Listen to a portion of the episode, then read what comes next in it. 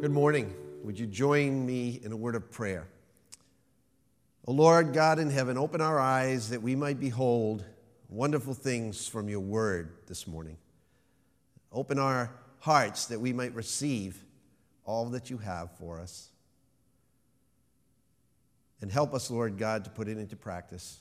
For I pray it in the precious name of your Son and our Lord and Savior, Jesus Christ. Amen. Well, in the summer of uh, 1980, some years ago now, a reporter from the Miami Herald actually captured the attention and emotions of her readers with a kind of a story that you think about for days and maybe weeks after you read it. It was the story of a young, attractive woman by the name of Judith Bucknell. And I first ran across this disturbing record in a book called No Wonder They Call Him the Savior the author's description is quite sobering. Let me share it. Judith Bucknell was homicide number 106 that year. She was killed on a steamy June 9th evening, age 38, weight 109 pounds, stabbed seven times, and strangled. But she kept a diary, and had she not kept this diary, perhaps the memory of her would have been buried with her body. But the diary exists, a painful epitaph to a lonely life. The correspondent made this comment about her writings, quote, in her diaries, Judy created a character and a voice. The character is herself, wistful, struggling, weary, and the voice is yearning. Judith Bucknell has failed to connect. Age 38, many lovers, much love offered, none returned unquote. Well, her struggles weren't unusual. She worried about getting old, getting fat, getting married, getting pregnant, and getting by. Judy was the paragon of the confused human being.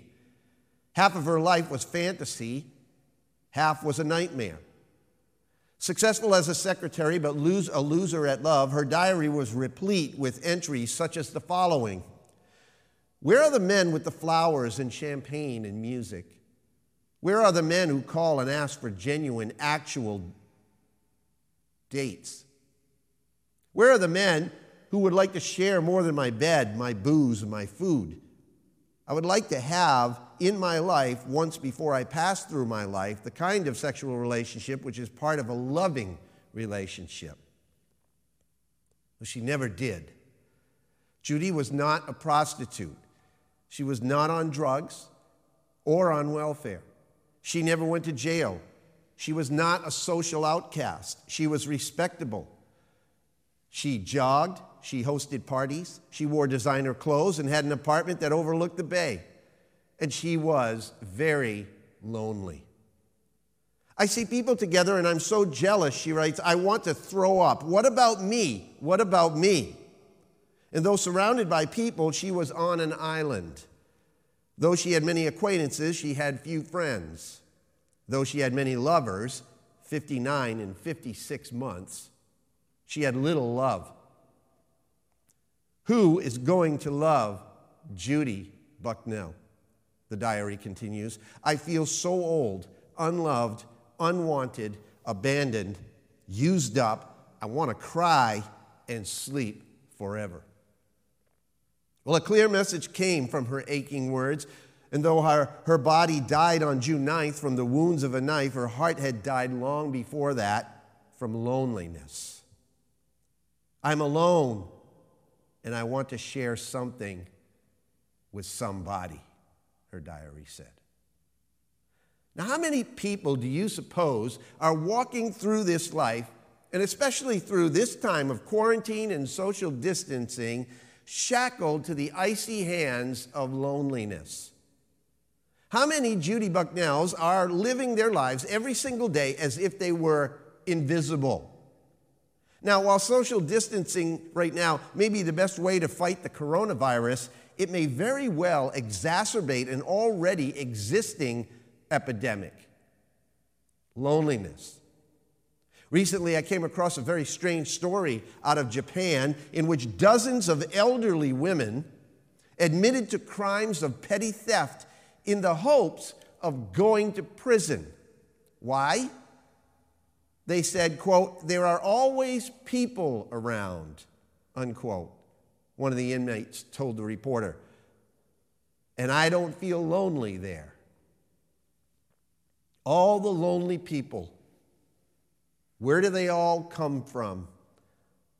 All the lonely people, where do they all belong? As I read about the ministry of Christ, and it seems as though this area of Christ's ministry has begun to occupy my thinking more and more lately. I cannot escape the fact that it was these lonely, hurting people that tended to occupy a large amount of his time. Proportionately, proportionately more, I would say, than occupies my time, or quite possibly yours. Remember the description Christ gave to a synagogue full of Jews as he identified his target audience at the inauguration of his public ministry? In Luke chapter 4, verses 18 and 19, we read, The Spirit of the Lord is upon me, said Jesus, because he anointed me to preach the gospel to the poor.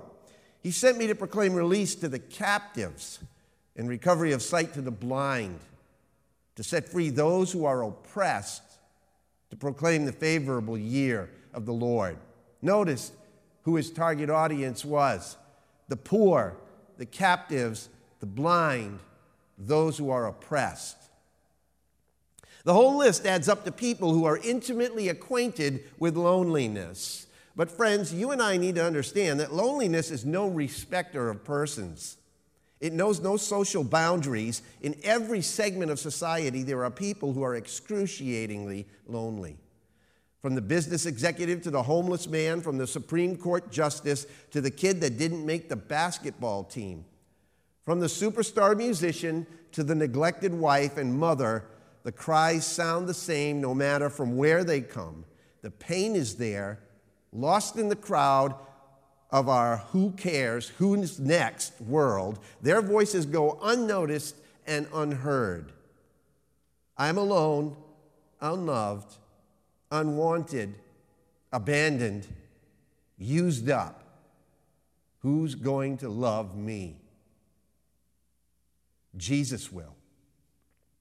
But the question is will we?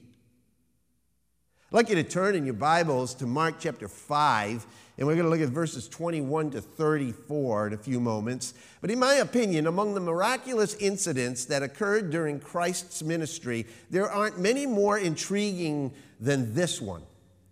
Sandwiched in the middle of another miracle account, of which Jesus went to raise Jairus' daughter, Mark describes a moment dripping with the power of love.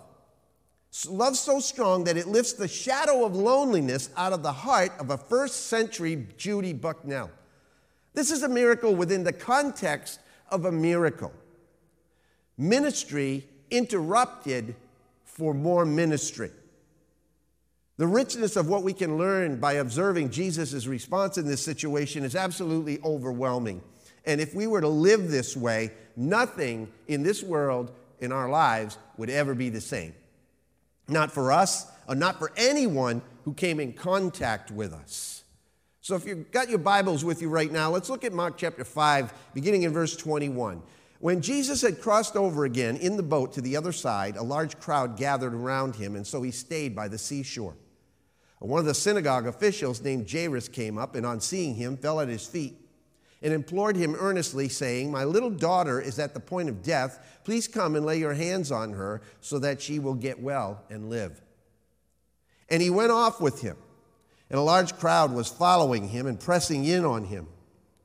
And a woman who had a hemorrhage for 12 years and had endured much at the hands of many physicians and had spent all that she had and was not helped at all, but rather had grown worse after hearing about Jesus, she came up in the crowd behind him and touched his cloak.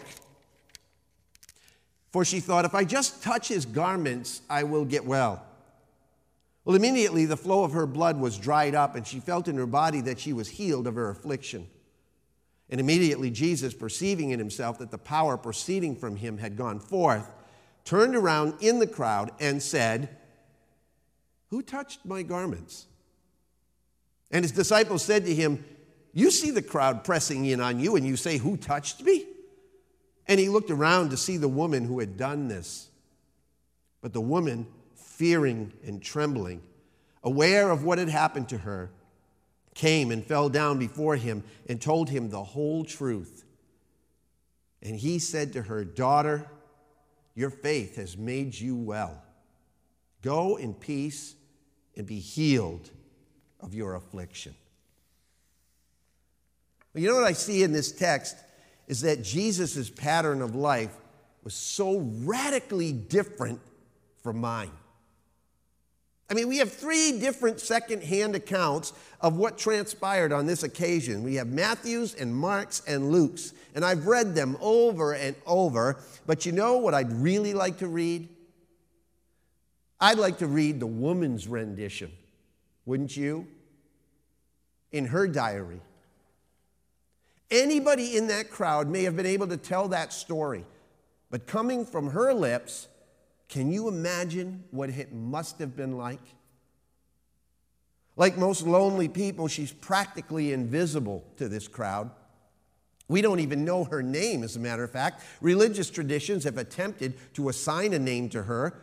Veronica and Martha possibly have been suggested. Maybe her name was Judith. We don't have her diary, but we do have three God breathed accounts and a creative imagination. I think if this woman were to tell her version, she'd give us plenty to digest about how to deal with those like her who are isolated from society. What was it about the way Jesus interacted with people that they sensed that they were so important to him, that they had value, that they were unconditionally loved? I believe this woman would have some pretty basic things to say to you and me and I think you and I might walk away just a tad convicted, maybe even ashamed, hopefully pierced to the point of repentance. Because I know I have been. I have an inkling that there's a huge difference between how Jesus dealt with this woman and how I might have, or maybe how you might have. I think if she were telling us her story, she'd say, Russ, and you can fill in your name, the thing that made the difference in my life, what liberated me from my loneliness, was the fact that Jesus was available. Jesus was available. In verse 24, we find Jesus going off with Jairus to heal his daughter and the scripture says he went off with him, and a large crowd was following him and pressing in on him. Now, it didn't matter that the streets were crowded or that there were people pushing all over the place. It didn't faze him that he was on his way to do one of the most powerful services of his life. He was about to raise someone from the dead and for a high ranking official in the hottest church in town. Interruptions just didn't seem to bother Jesus, no matter what he was doing. Somehow he was available to those who needed him the most at the time they needed him the most. It didn't matter to Jesus that he was climbing the charts of popularity. In fact, on this particular day, he was being pressed hard by this crowd, literally like grapes in a wine press. Voices, faces, grabbing hands. Everyone wanted a piece of Jesus, but the only person in that crowd to really touch Jesus was this lonely woman. And what a woman she was, or wasn't. She was an utter social and religious outcast. Why do I say that? Because she wasn't a perfect specimen of the human race. Far from it. She had a defect, and she was summarily discarded as useless. The gospel writers tell us that this woman had suffered 12 years of constant bleeding, which, according to Leviticus chapter 15, in verses 25 to 33, made her perpetually unclean.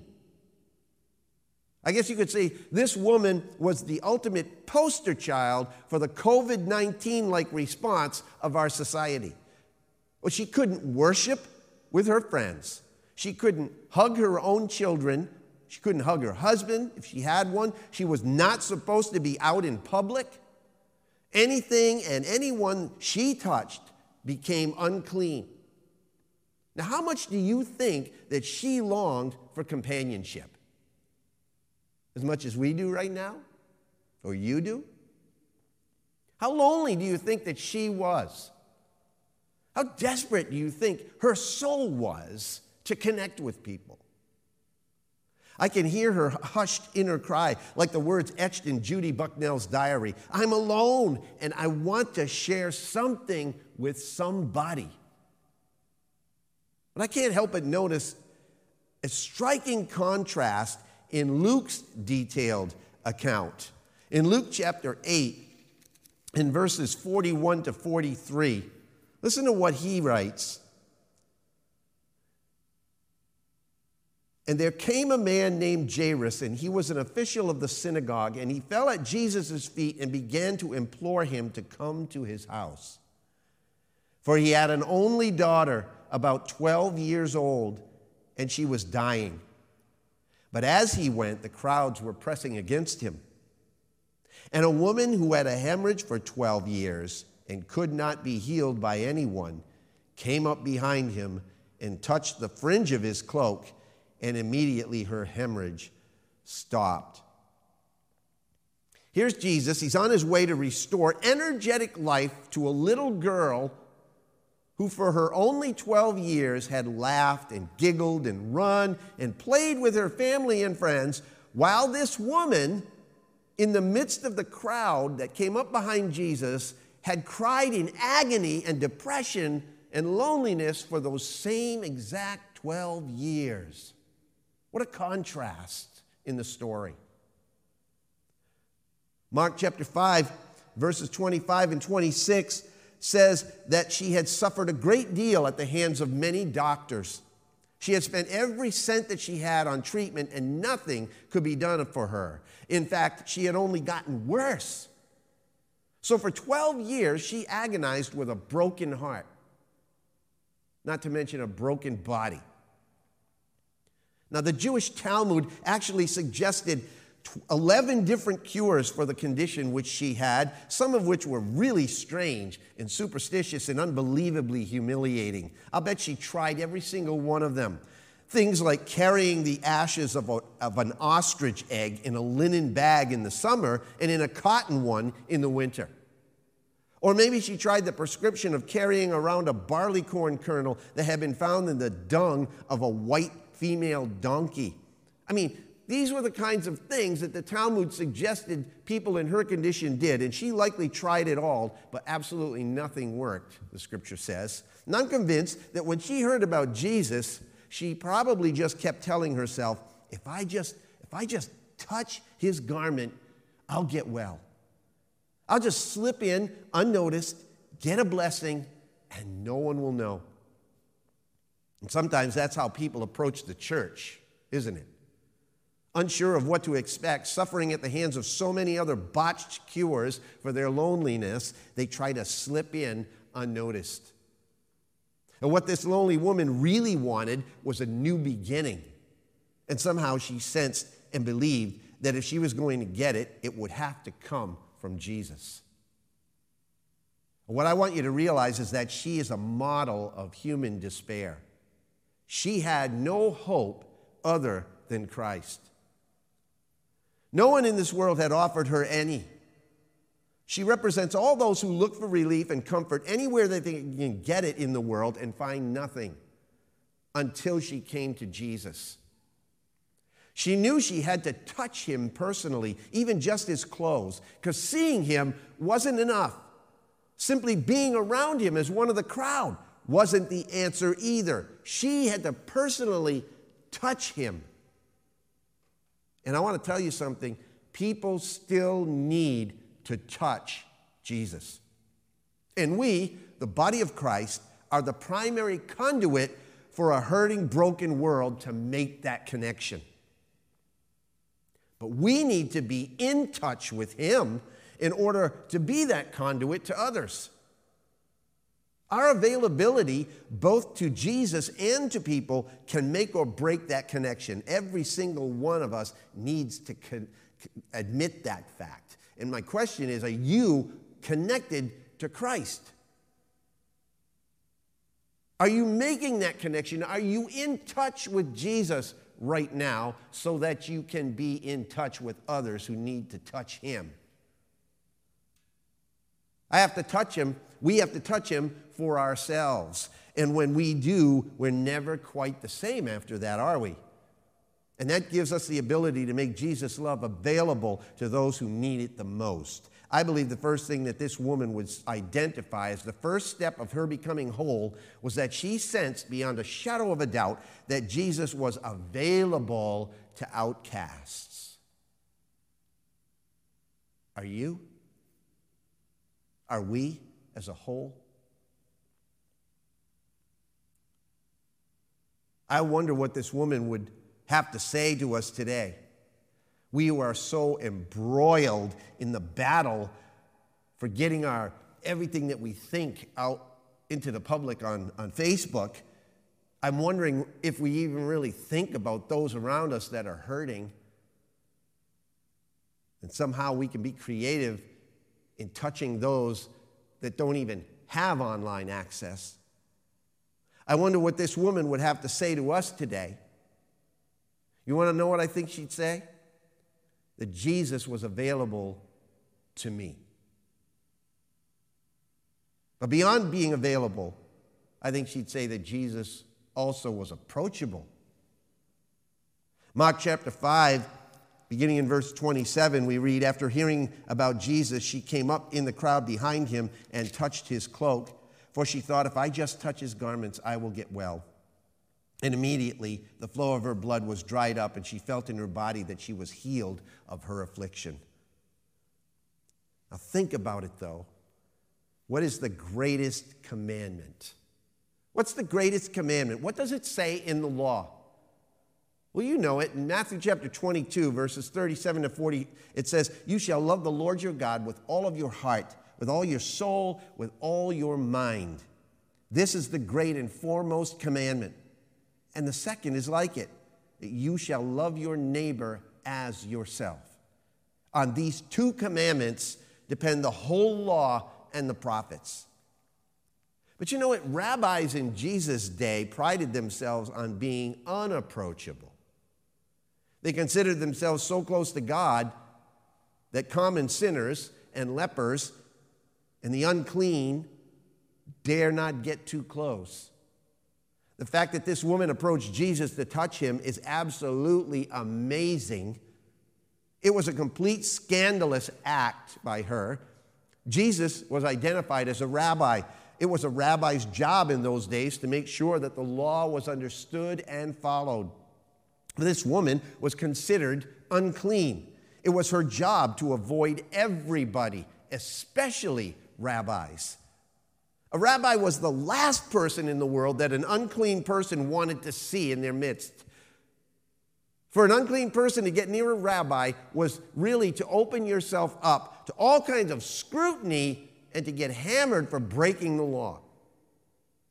Now, the irony about this scene, as one writer points out, is that the only rabbi that this unclean woman could approach was God Himself. What was it about Jesus? What quality did he emanate in his life that the unclean felt that they were allowed to get close to him? He was eminently approachable.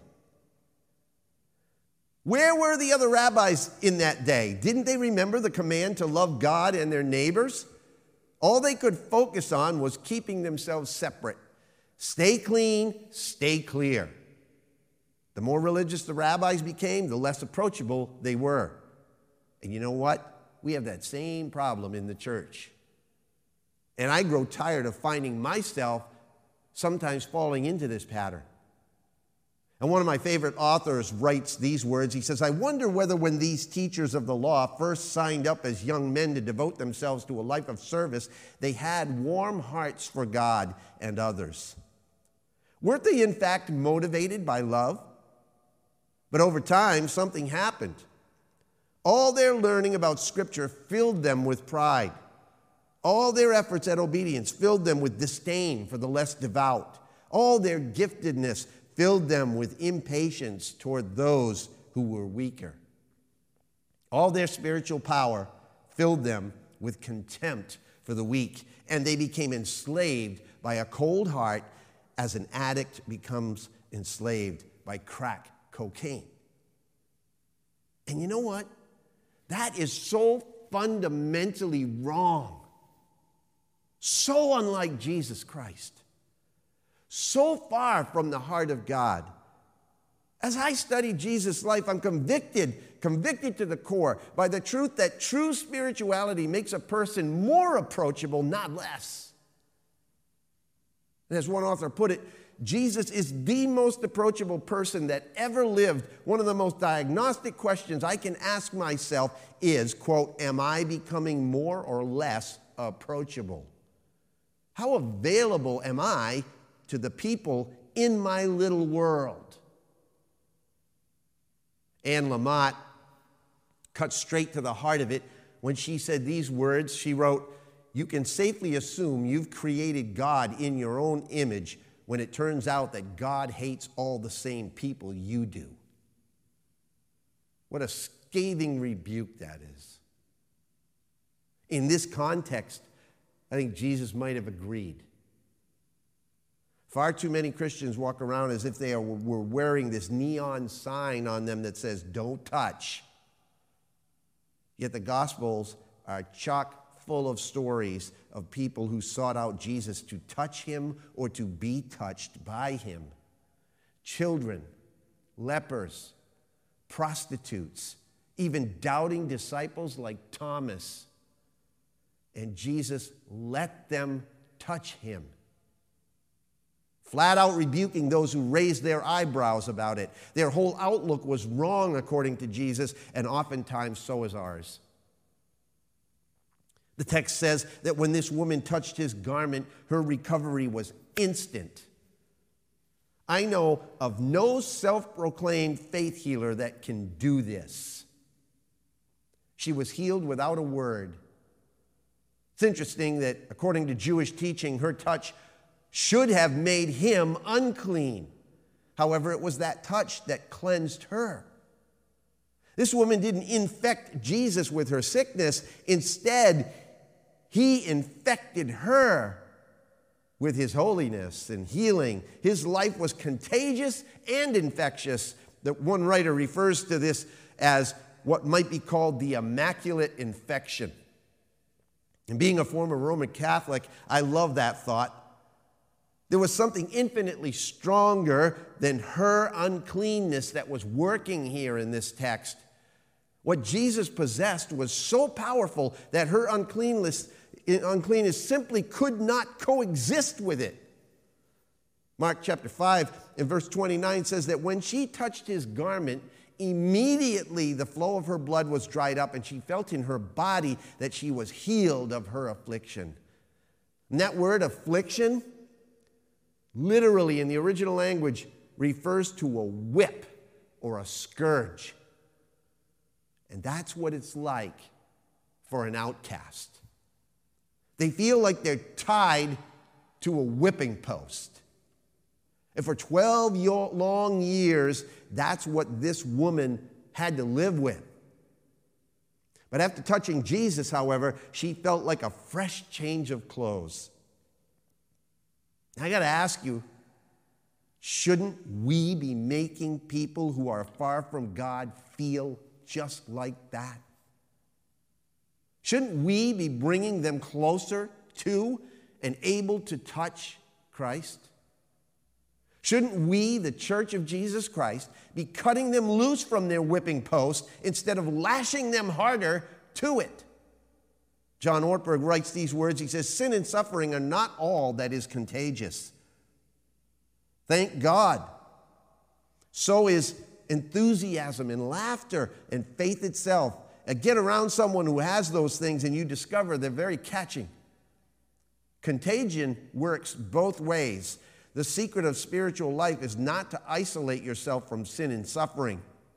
That would be impossible even if we wanted to. The secret is to be so filled with the life of Jesus that in touching the world, instead of its infecting us, we infect it. Jesus infected people with his life. Why? Because he was available to people, he was approachable, and he allowed himself to come in contact with hurting, broken people, unlovely, unclean to the rest of the religious world without the fear of him being contaminated. He genuinely loved them, and because he loved them, he paid attention to them. If this woman were here today, that's what I think that she would say. I think she'd say something like, My life was changed because Jesus was available, because Jesus was approachable, and thirdly, because Jesus was personal. Again, in Mark chapter 5, verse 30, immediately Jesus, perceiving in himself that power proceeded from him, had gone forth, turned around in the crowd and said, Who touched my garments? And he looked around to see the woman who had done it. This crowd was pressing in on him. In the midst of all this chaos, she tries to slip away unnoticed as a nameless face in the crowd, but her touch stopped Jesus in his tracks immediately. He turned around and he asked one of the greatest questions ever Who touched me? Now, I've often wondered what the tone of voice was that he used. You can't get that from the scriptures. Was it firm and demanding, like, Who touched me? Well, I like to think it happened more like this Jesus is walking, and the crowd's pressing in on all sides, and all of a sudden his facial expression changes. And he stops and he says to Peter, Hey, wait, wait, wait, Peter, wait a minute. Someone touched me. And then he turns around looking into the crowd, searching and, and asking the question Someone touched me. Who is it? Who's the one who touched me? And years ago, when my wife and I were teens, that was, that was many, many years ago now, we attended a lot of concerts.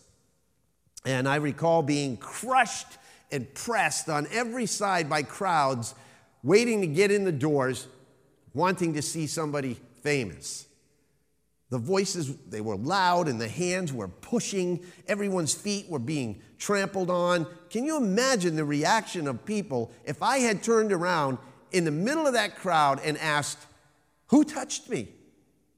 I, well, the disciples reacted the same exact way. They probably looked at Jesus as if he were a little crazy. You see the multitudes pressing in on you, Mark says uh, in this text, and you say, Who touched me? I mean, come on, Jesus, you've got to be kidding me. But you know what the truth of the matter is? Let me tell you. In all those crowds at those rock concerts that I stood in and was pressed up against, that I stood in with my wife, I could always tell the difference between her touch and the press of the crowd.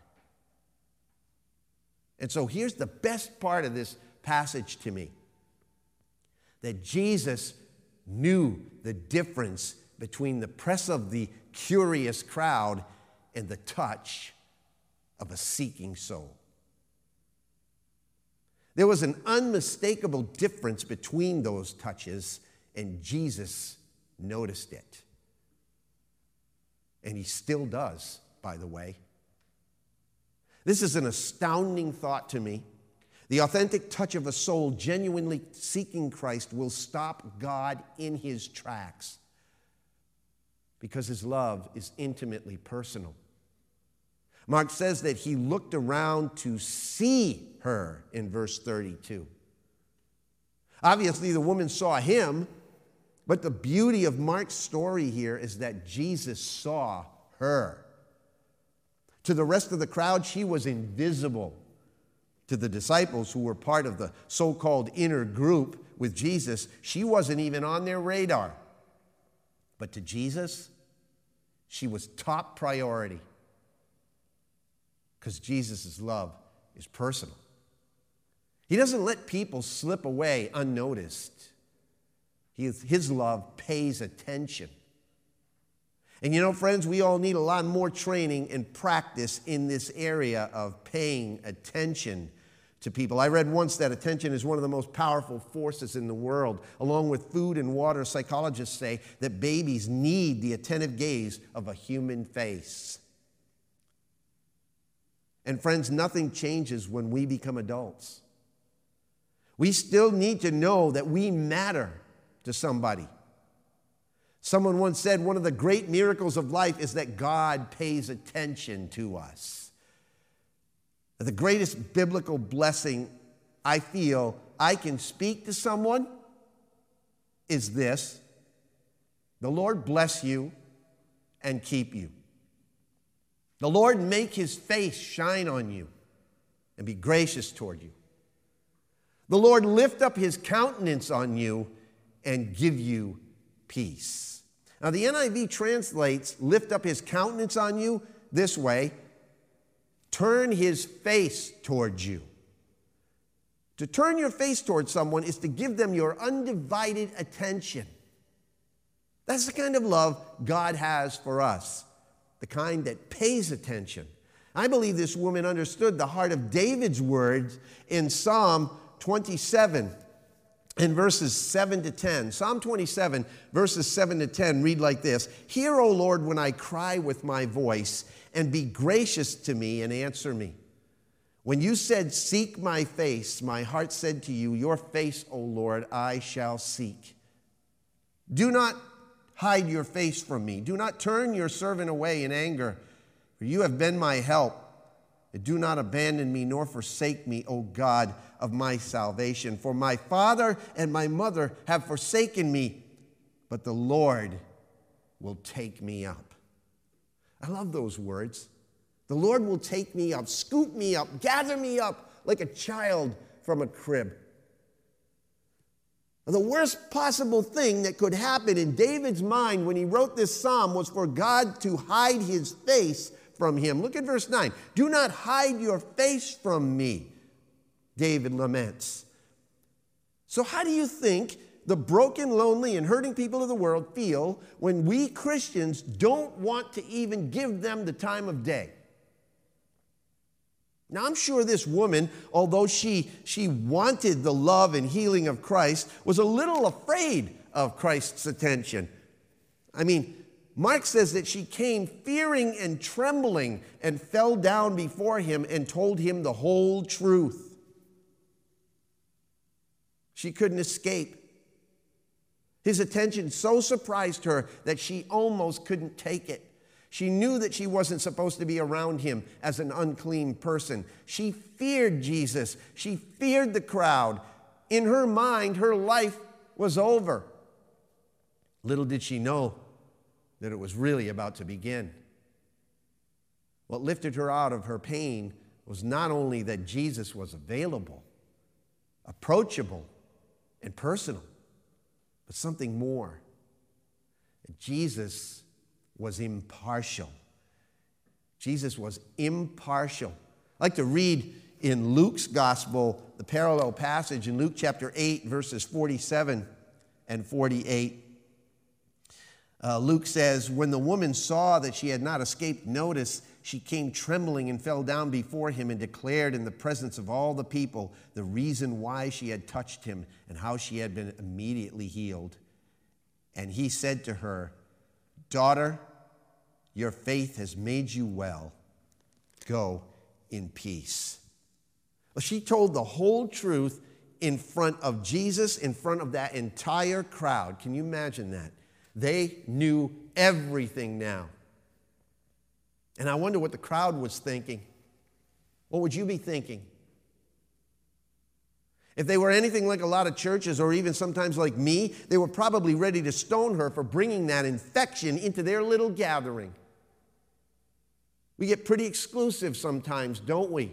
Pretty cliquey. Us four, no more. I've caught myself on more than one occasion trying to mask my smugness with so called ecclesiastic, ecclesiastical concern. I read one pastor's story again this week that resonated deep inside me and reminded me of my tendency to forget what Jesus called me to. The writer says, Some time ago, I worked at a Baptist church that had a sudden large influx of unchurched people.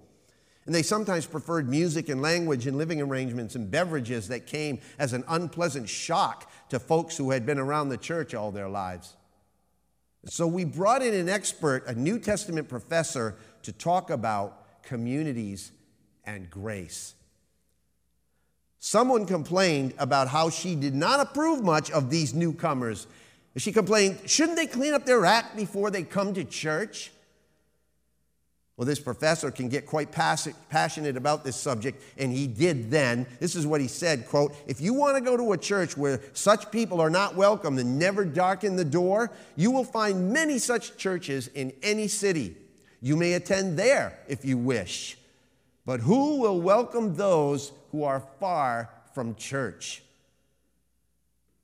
And what about and then from here the professor, off the top of his head, whipped off a long string of adjectives I can only partly remember. What about the chain smoking, adult channel watching, Playboy reading, whiskey guzzling, wife swapping, tax cheating, child neglecting SOB?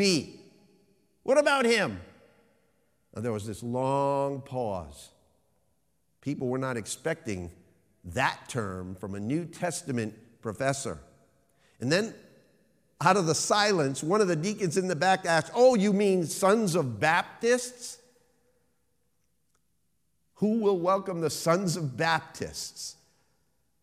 Historically, we tend to place sins in two categories the sins of the flesh, like lust, greed, gluttony, drunkenness, immorality, laziness, etc., and the sins of the spirit, such as pride, self righteousness judgmentalism. Now, most of the time, we, you and I, are scandalized, as someone said, by the sins of the flesh. Jesus, however, was most scandalized by the sins of the spirit.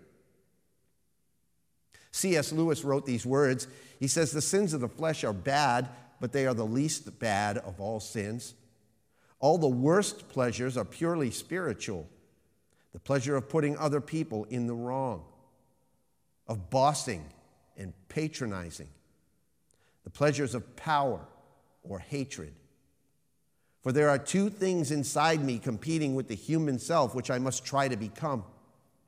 They are the animal self and the diabolical self.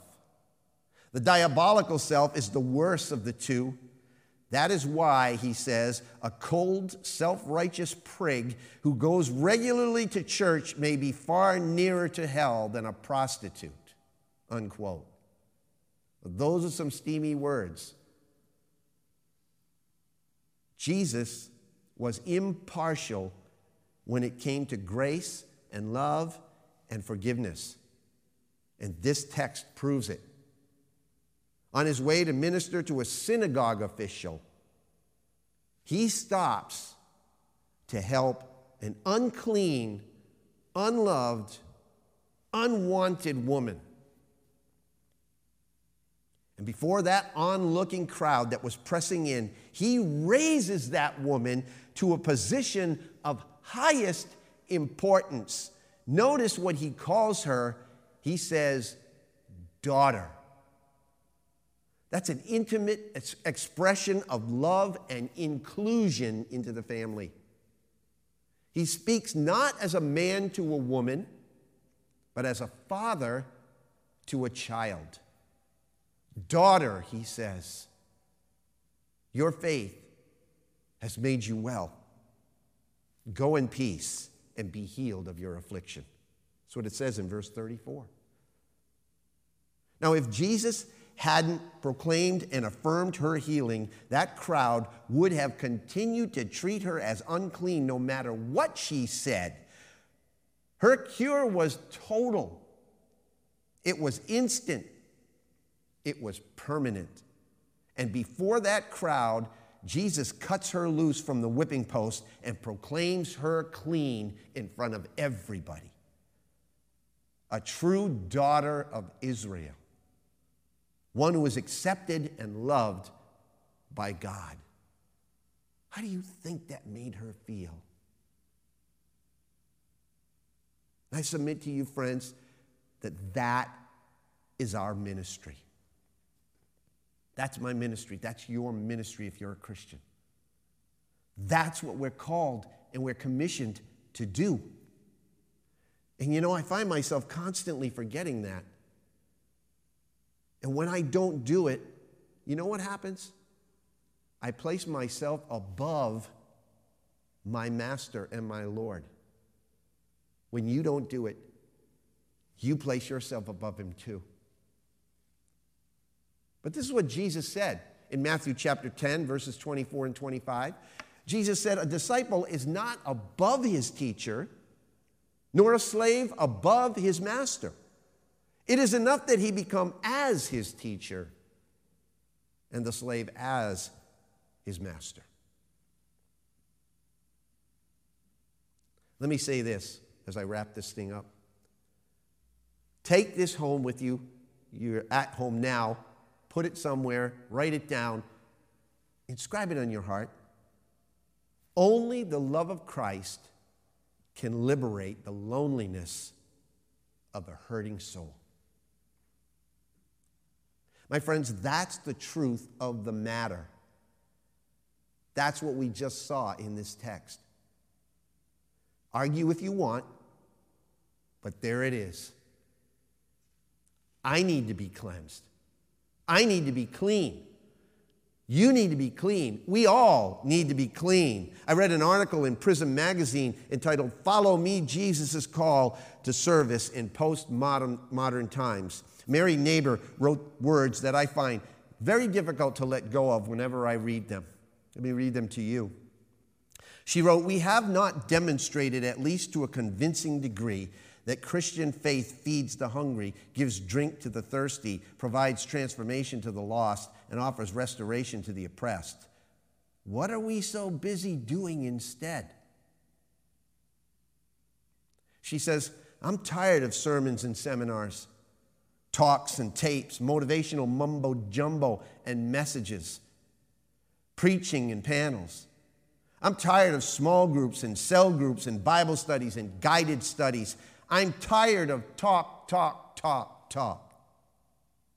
And I'm tired of constantly talking about my internal spiritual life and my personal piety and my individual relationship with Jesus. My, my, me, me, me, oh my. And she says, because all the while I'm decaying. I feel like a seed on the concrete, scorched in the sun, dry, cracked, drawing upon whatever moisture lies within. When I know that God has called me to dig deep, to stretch, to venture into the mud in sometimes smelly places. Because every need I touch will replenish my spirit with Jesus' soul spring of life. She finishes Jesus did not merely say, believe for even the demons do that. He said, Follow me a few dozen times. And still today, Jesus says, Follow me. What does that look like?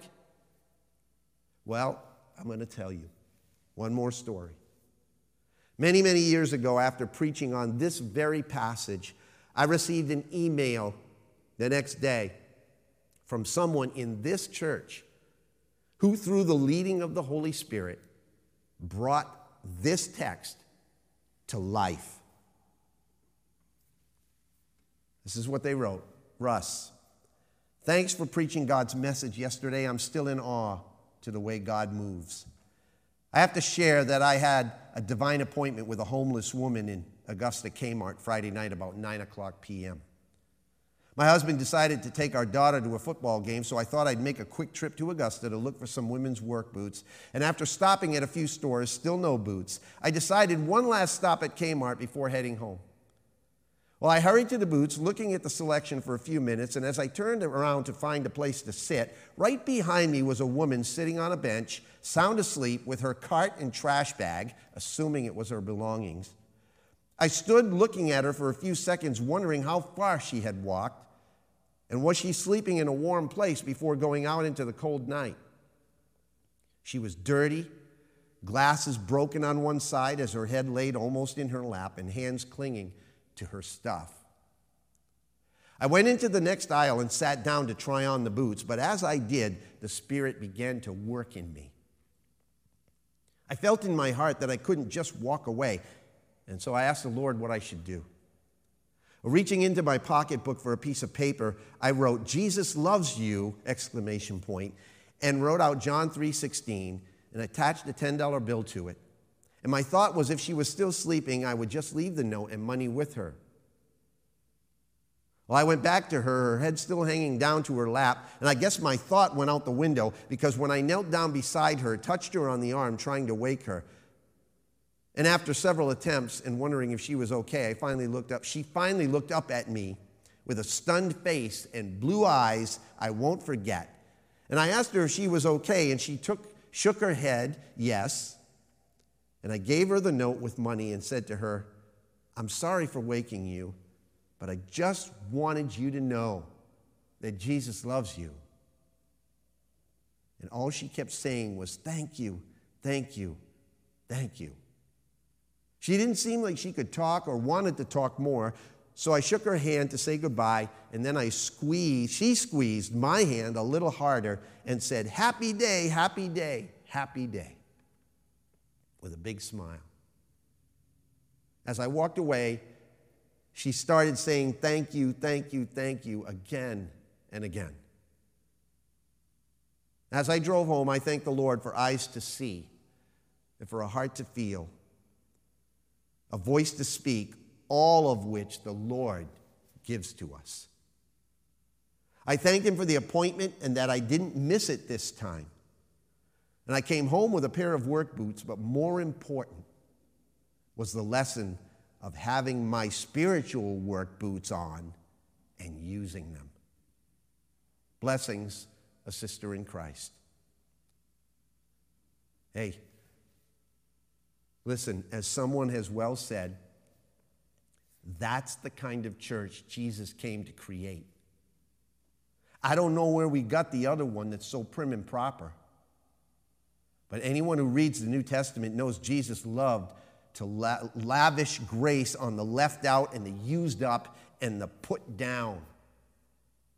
This is the church the way it's supposed to be a group of ragdolls who have received love even though they know they don't deserve it, who then extend it to others because they refuse to allow raggedness to keep them from loving.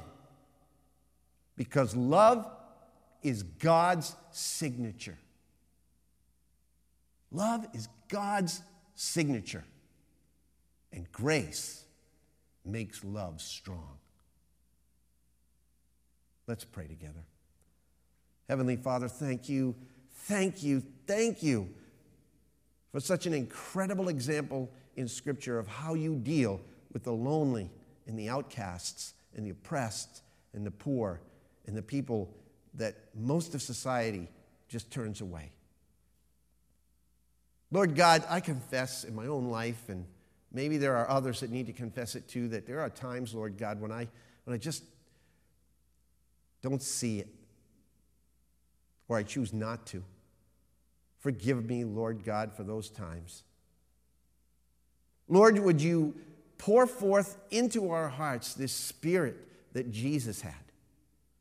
that we might do the will of God as Jesus did it, that we might love God with all of our heart, soul, mind, and strength, and have that translate into loving our neighbor, every neighbor, no matter what they look like, smell like, dress like, or talk like, as ourselves. This I ask you, Lord God, in the name of Jesus, our Lord and Savior, and pray that your Spirit would lead us. Amen.